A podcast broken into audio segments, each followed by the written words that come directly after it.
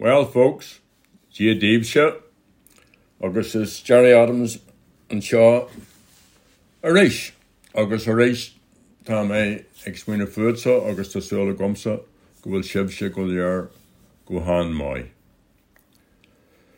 So, just reflecting on the way some politicians rarely, if ever, see the irony in the words that they use. I mean, take Boris Johnson. He's currently using the dispute between Ukraine and Russia to distract attention from the Downing Street Partygate scandal. And as more and more voices within his own party are questioning his leadership credentials, Johnson is busy presenting himself as a leader on the world stage, standing up for the rights of others. And thus, we hear, this is Boris, Mr. Johnson, we won't accept the world in which a powerful neighbour can bully or attack their neighbours. All people have the right to live safely and choose who governs them. Now, in a short period in which the two police ombudsmen's reports expressed the extent and depth of British state collusion with loyalist death squads, and the families of human rights lawyer Pat Finucane and Sinn Féin councillor John Davy marked the anniversaries of their murder through collusion, Johnson's remarks carry a strong whiff of hypocrisy. British policy towards Ireland is the very definition of a powerful neighbour who bullies and attacks its neighbour. Johnson is an English nationalist, among other things. He leads a party and a government that proudly defends Britain's imperial past, including the invasion and occupation of countless small nations and the murder and subjugation of millions of people. This is the same state which used bogus claims of weapons of mass destruction to invade Iraq, and which is currently selling billions in weapons and bombs in Saudi Arabia. The result of these arms sales has been described by the UN and others as significantly contributing to the worst international humanitarian crisis in decades. And most recently, the British government rejected an Amnesty International report which accused the Israeli government of running an apartheid state and oppressing the Palestinian people. So what are these actions except the actions of a bully and a neighbour supporting other bullies to attack their neighbour? But being a bully is about more than having a contemptible and aggressive attitude.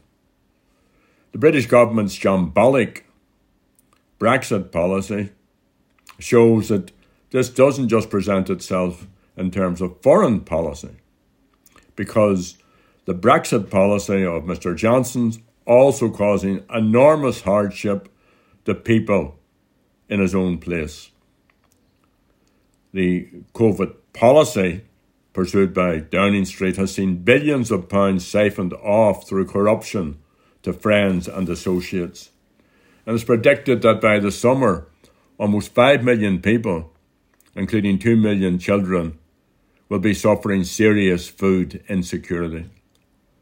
And for these citizens, that means smaller meals or skipping meals entirely, being hungry but not eating because you can't afford food or get access to food, or not eating for a full day because you can't afford to. For many, it's about heating or eating. Isn't that also being a bully? This is the political establishment that the unionist leaders have consistently allied themselves to, and whose economic, social and foreign policies they support, even as Johnson stabs them in the back, and sometimes he stabs them in the chest over Brexit, even as he's exposed as a serial liar and breaks his commitments to them again and again and again, the DUP still support him. 3 weeks ago, a smiling Jeffrey Donaldson left Downing Street, another deal done. The next week, the double jobbing scam to allow him to stand for the Assembly election while remaining an MP was scrapped by Johnson. Will unionism ever wake up to the reality that no British government is concerned for them. It's concerned only about its own self-interest. There is no friendship. There's only self-interest. And hopefully some unionists see this. Hopefully they're seeing beyond the short-sightedness of the DUP and others. This is a time of transition, but it's a dangerous time. Challenging those who think it's all right to bully and bluster and treat others as inferior is always dangerous. But as we know, the only way to defeat a bully is to stand up to him. So let's continue to do that. Together, when Mr. Johnson is only a bad memory, we'll still be here. He's the past. We're the future. News on the electoral front includes the fact that the Assembly election in the North is now scheduled for May the 5th. And that's the date that Republicans mark each year as the anniversary of the death on hunger strike of Bobby Sands. The importance of this election cannot be overstated. The DUP and the UUP refuse to state whether they will accept a Sinn Féin First Minister. 100 years after partition, and almost a quarter of a century since the Good Friday Agreement, unionist leaders continue to treat nationalists as second-class citizens, whether it's in their opposition to Irish language legislation or to a Sinn Féin First Minister. Unionist leaders still believe they can deny nationalists our basic human rights. And that's not on. Never was. But it used to work. Doesn't work any longer. Those days are over. They're gone. They're done with. The sectarian bullying of the past has to be consigned to the past. And however hard some elements try to stir up sectarian tensions, attacking academics or lawyers or other professionals on the sole basis that they are Catholic or nationalist or non-unionist. The day of inequality and second-class citizenship is finished. The Assembly election provides a once-in-a-generation opportunity to transform and fundamentally change the direction of travel. Constitutional change is now on top of the political agenda, certainly in terms of the popular debate. A united Ireland that's on the horizon and that is achievable, but only if we collectively apply ourselves. It won't happen inevitably. I've never bought into this notion. If it was going to be inevitable, I would go and get a life. But it's too late to stop now. And it's important that this opportunity is grasped. So all of us can be change makers, but only, and here's what this little piece is about, only if you're registered to vote. When the referendum on unity comes, if you're not registered to vote, you won't have a say on it. When the election comes, if you're not registered to vote, you won't have a say in that either. So I appeal especially to young people who are either not registered or who are not inclined to vote. You can make a real difference. So you have until April the 14th to register to vote. Go onto the website, register to vote, or go into any political party or even advice centre, community centre, and they will help you to get registered to vote. Sometimes you have to use a 4-letter word, vote. Finally, and it seems to be just too often,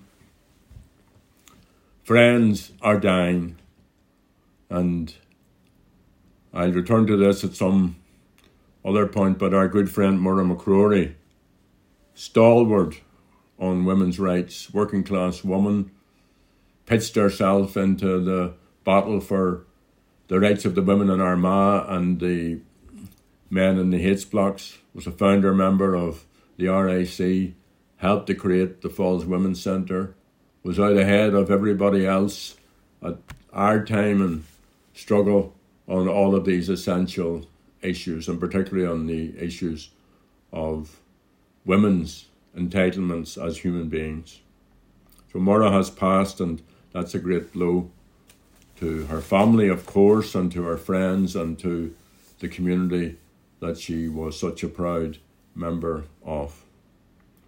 And last week we also buried our friend and comrade Anne-Marie McCarthy, Anne-Marie McWilliams, as I always knew her.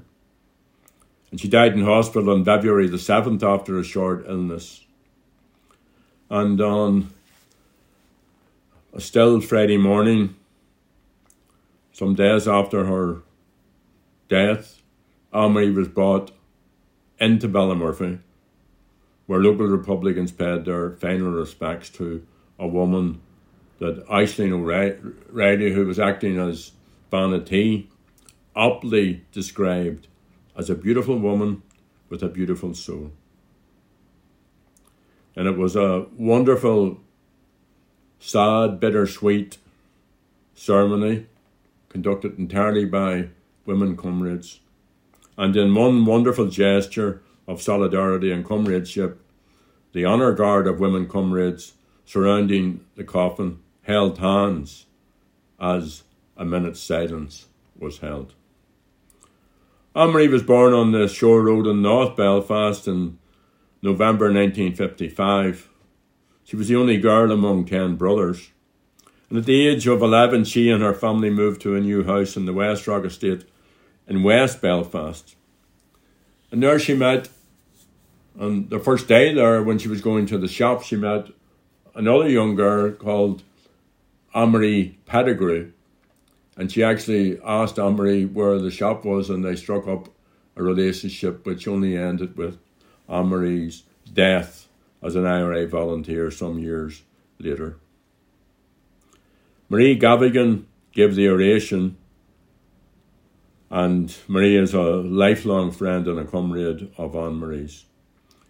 And she said, Anne-Marie began her Republican activism in the Cumann na mBan, in the Cumann na Gailíní, before joining the Cumann na mBan and then Oigheal na hEire in the IRA.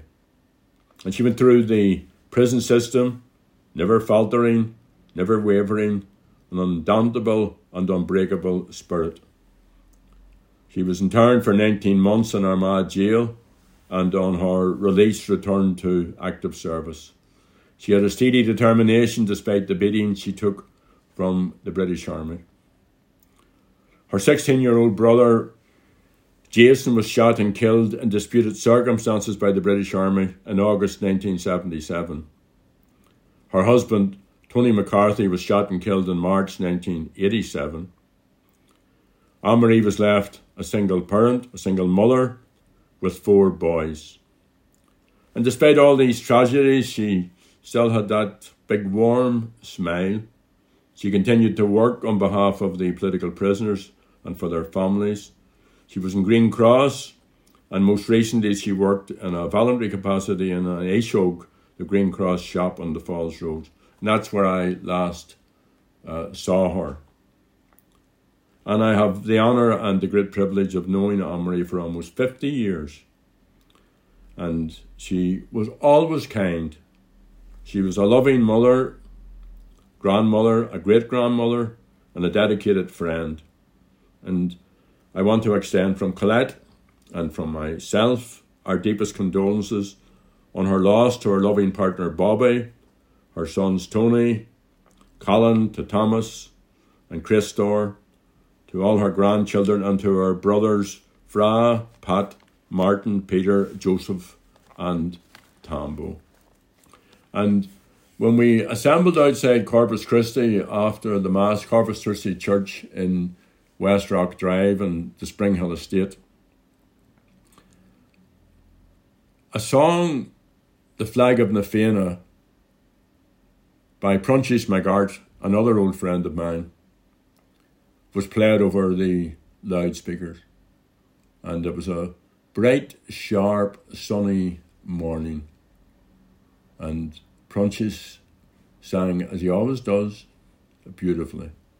So in honour of Anne-Marie and of Murrah and of all of our friends, and thinking also of Pronsias, we'll end up this week with The Flag of Nafena. Slán live, good day, Shibsha, Slán. By yonder green hill flies the flag of Nafena. In the silence the scouts sing to go to and fro. Nightshades are creeping, soon the slew'll be sleeping. And the town is close by, where the campfires are aglow. Royal mead is awaking from long silent slumber, and the youth of today will inspire the scene. Hark to their triumph, oh, what a triumph, as they march o'er the mountains in a columns of green. Scouts of Nafena advance o'er the nation. May every home greet you with joy and delight. May God give you strength for to love Him and Ireland. And when the day comes, give you courage